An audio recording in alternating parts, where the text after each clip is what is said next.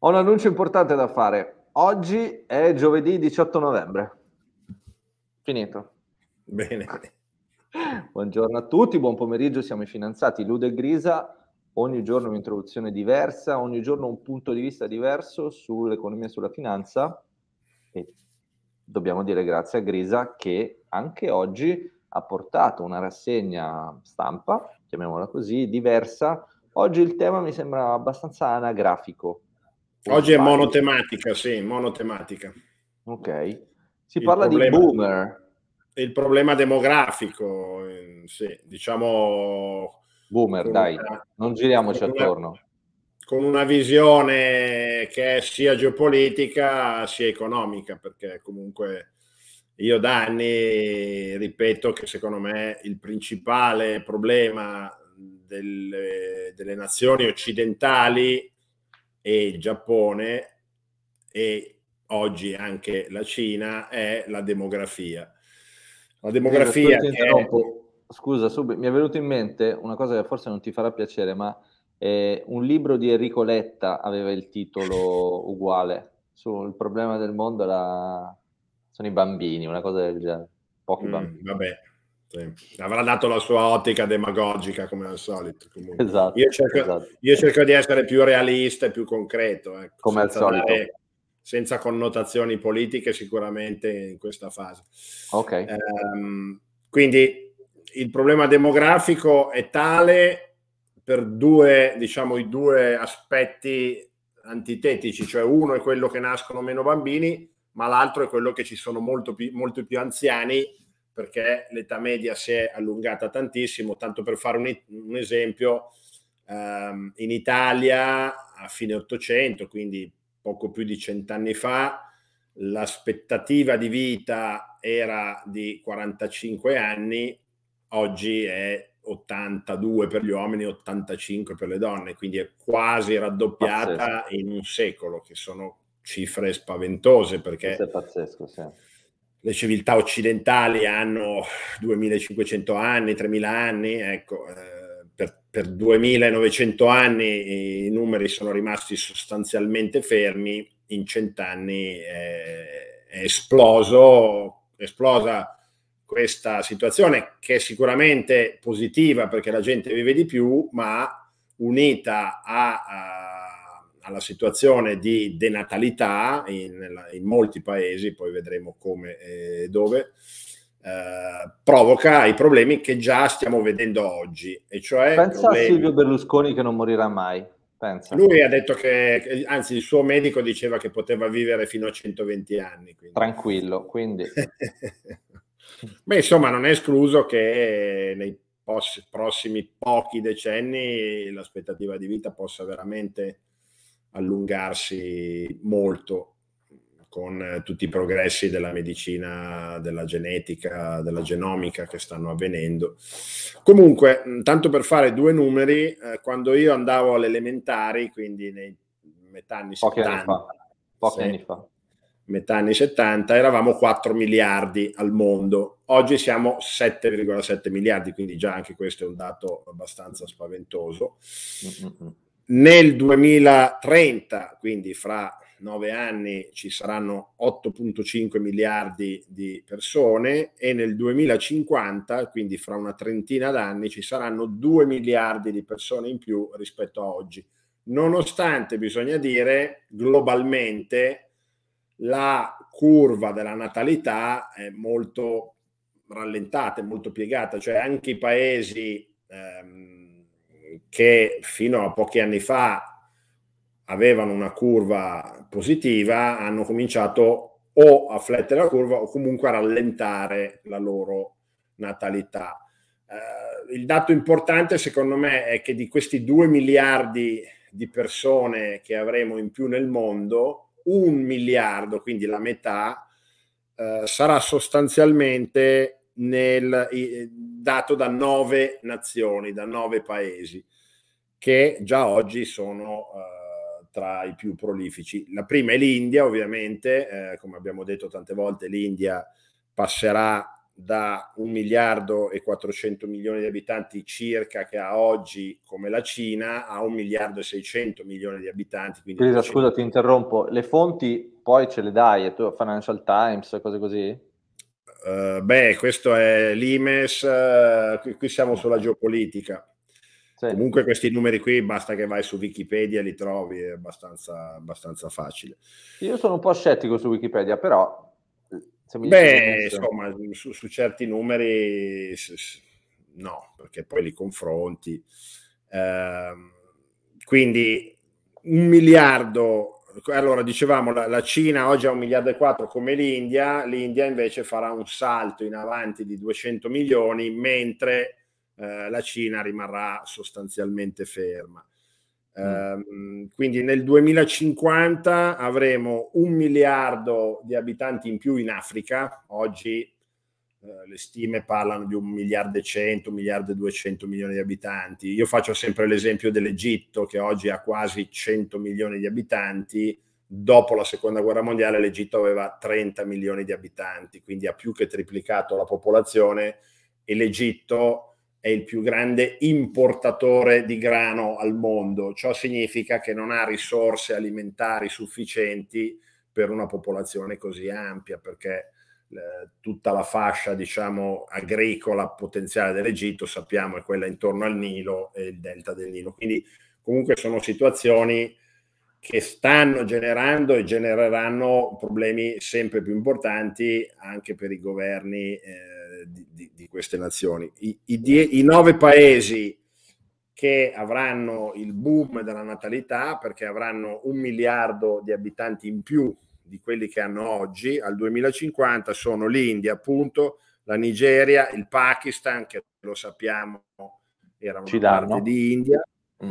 la Repubblica Democratica del Congo, l'Etiopia, che già oggi è il secondo paese più popoloso della, dell'Africa dopo la Nigeria e alla pari con l'Egitto, la Tanzania, l'Indonesia che oggi viaggia sui 250 milioni di abitanti, l'Egitto per l'appunto e la sorpresa di, per molti gli Stati Uniti. Gli Stati Uniti oggi hanno 330 milioni di abitanti, secondo queste previsioni statistiche arriveranno a 380 milioni di abitanti. Questo grazie comunque alla continua uh, immigrazione che gli Stati Uniti subiscono o eh, ottengono a seconda dei punti di vista e grazie ai tassi di, di natalità eh, che per le popolazioni diciamo non bianche sono più alti rispetto a, alle popolazioni di origine europea.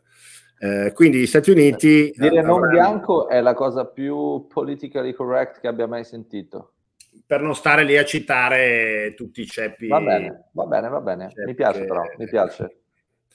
Ehm, quindi gli Stati Uniti, a mio modo di vedere, eh, grazie a questa natalità ancora positiva, potrebbero e probabilmente potranno continuare a mantenere un ruolo almeno importante, se non pari a quello che oggi hanno eh, nel, nell'economia del mondo intesa come eh, economia, eh, forza militare, geostrategia, ecco, non solo eh, sotto il profilo economico. Scusa Grisa, non voglio andarti, mandarti fuori tema, ma domanda semplice, perché è un problema essere in tanti?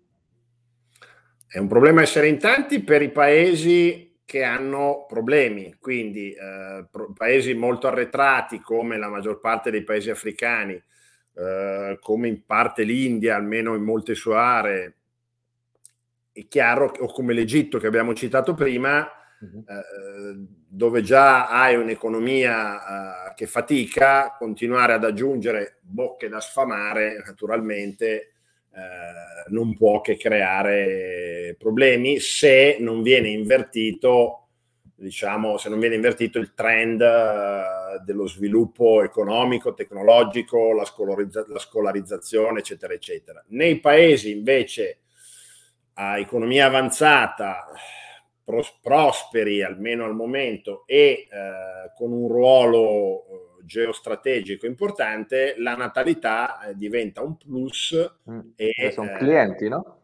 Eh? Sono clienti.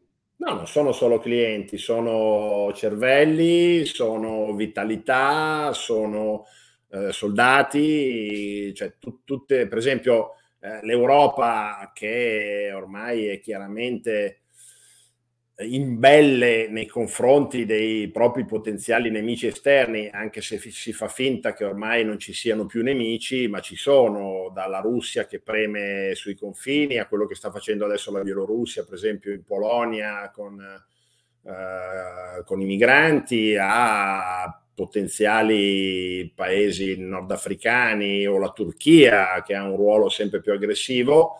Eh, in una popolazione anziana che ha paura della morte, che non vuole rischiare e che fa spendere la gran parte del budget dello Stato in pensioni e sanità, chiaramente il ruolo eh, aggressivo, difensivo, militare, di, di, proiezione geopolitica e geostrategica non può che indebolirsi continuamente. Quindi non è solo un problema di chi ci paga le pensioni, eh, come si legge sui giornali qui, c'è un grosso problema perché eh, non possiamo nasconderci dietro il dito che siccome i nostri paesi europei non sono coinvolti in guerre da qualche decennio, allora le guerre non ci saranno più e, e, e potremo comprare tutti i nostri potenziali nemici e non ci faranno la guerra, perché ricordo a tutti che la fine dell'impero romano fu preceduta proprio da un lungo periodo nel quale gli imperatori romani compravano le tribù barbare che premevano ai confini con montagne d'oro perché non li invadessero. E, e quindi, non mi ricordavo questa, altro questa che, fase. Attila, per esempio, è stato riempito d'oro per anni finché poi ha deciso di, visto che l'oro glielo davano, di andare a prenderselo tutto direttamente.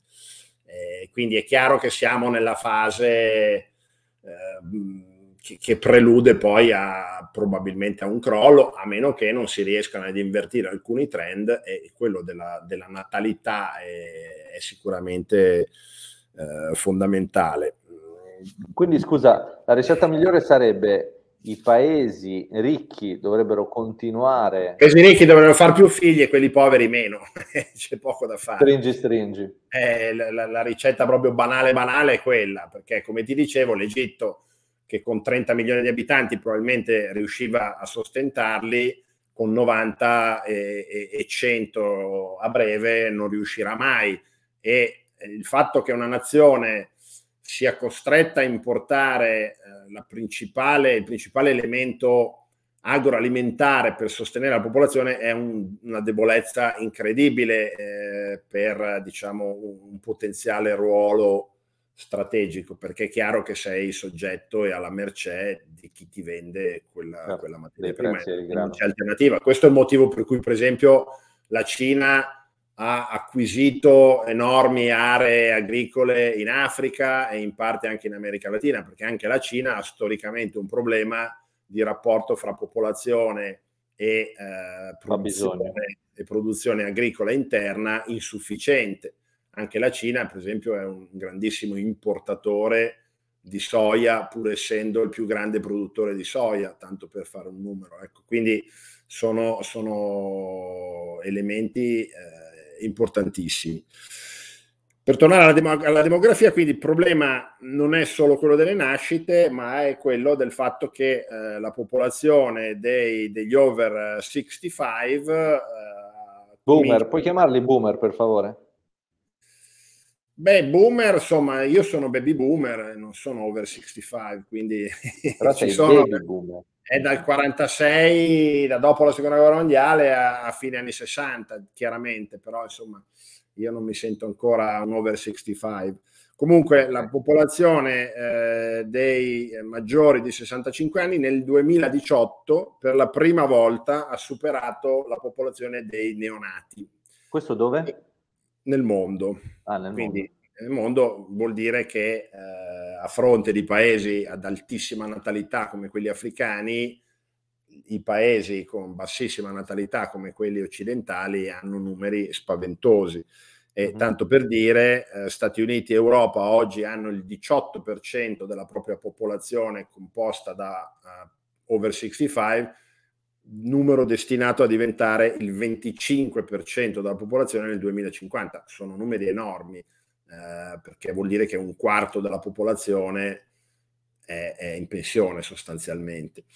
E, e questo è un altro, è un altro elemento eh, che è l'unico forse di cui si parla oggi del problema, e cioè quello del rapporto fra chi lavora e chi è in pensione e quindi soprattutto nei sistemi a ripartizione eh, come il nostro, cioè che chi prende la pensione eh, gli viene pagata da chi sta lavorando in quel momento e non è un sistema ad accantonamento come invece quello americano, chiaramente genera un problema molto importante. Tanto per fare qualche numero, oggi in Africa potenzialmente abbiamo un over 65, un pensionato e 10 lavoratori, che è un numero che secondo me nemmeno in Italia è mai esistito. In Asia siamo a 6,5 a 1.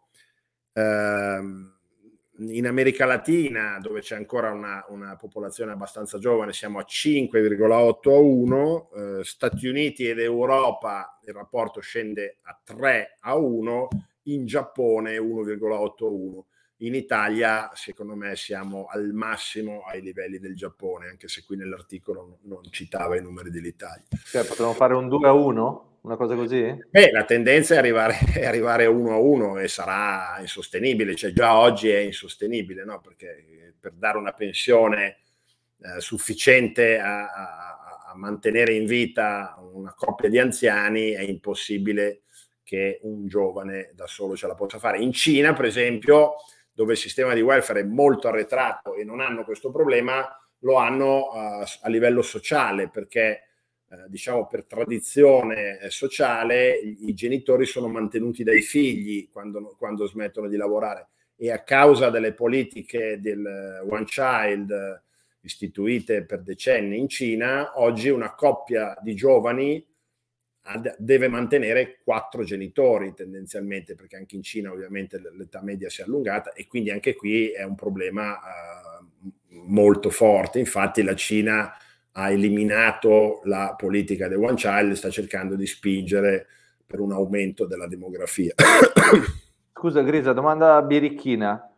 Quando ci sarà la terza guerra mondiale? Quando comincia? Ma sai, la terza guerra mondiale potrebbe essere fra la Cina e gli Stati Uniti e tutti gli altri, perché eh, al momento stante le cose oggi, in caso di guerra, la Cina non credo che troverebbe alleati, probabilmente nemmeno la Russia, che oggi fa eh, manovre militari insieme alla Cina, per esempio nel Mar del Giappone, ma è solo eh, diciamo strumentale da parte della Russia a ottenere eh, qualcosa da parte degli Stati Uniti. Ma, quindi è, è chiaro che questa, questa, questa, possibilità c'è, come ho già detto altre volte, e c'è come casus belli probabilmente quello di Taiwan, con, con, il, con, la questione dei, dei, chip che sono prodotti a Taiwan per il 70% circa della produzione mondiale, quindi eh, difficile immaginare che la, la, gli Stati Uniti, il Giappone, che comunque è una potenza militare marittima importante nell'area, eh, l'India, l'Australia e le altre nazioni locali più piccole che lasciano che la Cina si impadronisca dei di Taiwan e della produzione di microchip. Ecco, quindi se, se, deve scoppiare nel, nel, se deve scoppiare potrebbe originare da lì. Ecco. Ho capito, grazie. Eh, per quello che riguarda l'Italia, eh, l'Italia è un, insieme al Giappone e in parte anche alla Germania ha sicuramente la situazione peggiore al mondo per quello che riguarda la demografia e, ehm, e l'Italia oltretutto ha un problema interno ulteriore che è quello della grande divaricazione che si amplia sempre di più fra il nord e il sud e che si sta manifestando molto anche proprio sotto il profilo demografico perché il meridione d'Italia sta perdendo numericamente popolazione in maniera molto molto importante e soprattutto perde popolazione giovane e popolazione eh, laureata o comunque con alta scolarizzazione quindi eh, l'elemento peggiore la combinazione di elementi peggiori che tu possa avere eh, sono, tu- tutti a Milano eh. Eh, ci sono circa 100.000